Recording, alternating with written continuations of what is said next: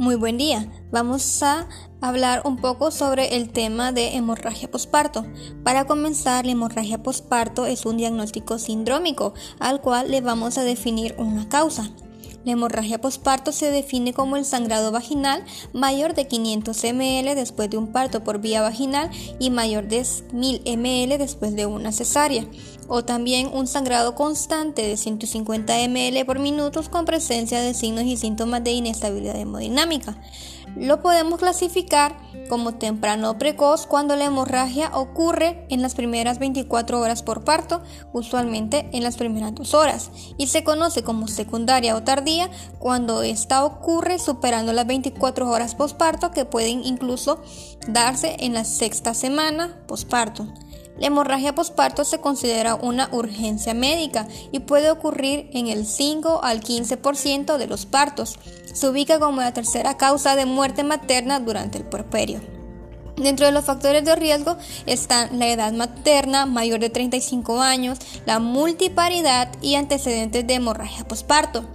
Para definir sus causas usaremos la memotécnica de las 4T, haciendo referencia al tono, tejido, trauma y trombina. La primera T hace referencia al tono uterino, a la cabeza la atonía uterina, que es la principal causa de hemorragia posparto temprano, evitando la contracción y hemostasia correcta del útero. También puede haber un útero sobredistendido que esté afectando al tono y el cansancio del músculo liso en los casos de hipersistolia e hipertonía o por el uso exagerado de uterotónicos que puede provocar las alteraciones en el mismo. La siguiente T hace referencia al tejido, en el cual se puede observar una expulsión incompleta de la placenta, es decir, retención de productos, que es la principal causa de hemorragia posparto tardía. También pueden haber coágulos que provocan una hemorragia después del parto.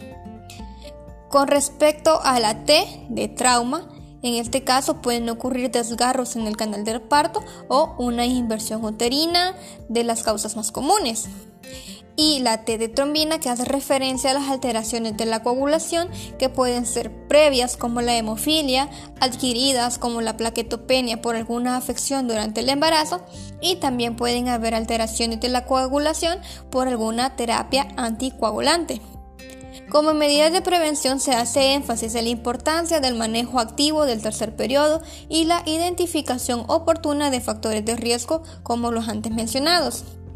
Previo al diagnóstico de la causa de la hemorragia es necesario que definamos si existe o no un estado de choque hipovolémico y así clasificarlo y darle el tratamiento oportuno para evitar las complicaciones.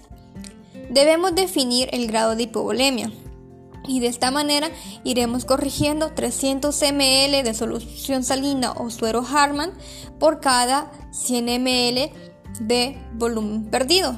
Continuaremos con la evaluación de los signos vitales, el estado de conciencia, los cuales nos van indicando el grado de pérdida del volumen sanguíneo y si la pérdida supera a los 35 el 35%, vamos a considerar el uso de hemoderivados para así poder reponer la volemia. Ya tratada la hipovolemia, vamos a tratar la causa del sangrado. Si es una hemorragia prematura o precoz, vamos a pensar principalmente en la atonía uterina, para la cual nuestro primer paso será realizar un masaje uterino de 20 a 30 segundos, seguido por la administración de 40 unidades de oxitocina diluidas en un litro de solución salina, a pasar en 40 gotas por minuto.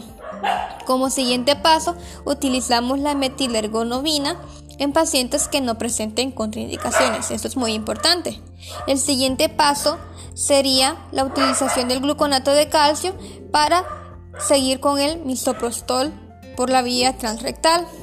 Si con estos pasos realizados persiste la atonía uterina, se podría usar un balón de Battle con 500 cc de agua destilada y ya como último recurso para la atonía uterina será el manejo quirúrgico, que se pueden realizar ligaduras de la arteria uterina o incluso llegar a realizar una histerectomía. La principal causa de hemorragia posparto tardía se debe principalmente a los desgarros cervicales y la retención de restos placentarios, para los cuales el tratamiento sería la sutura en el caso del desgarro en el origen del sangrado y en el caso de retención de restos placentarios por medio de ecografía podremos hacer el diagnóstico y el tratamiento sería realizar un legrado y revisar manualmente o ayudarnos siempre de la ecografía para verificar que los restos hayan sido evacuados en su totalidad.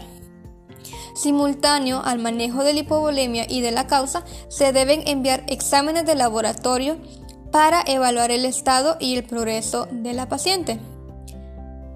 Para concluir, debemos reconocer la importancia y la urgencia de corregir una hipovolemia, ya que nuestro cuerpo puede soportar por mucho más tiempo una hipoxia que una acidemia provocada por una inadecuada perfusión sanguínea.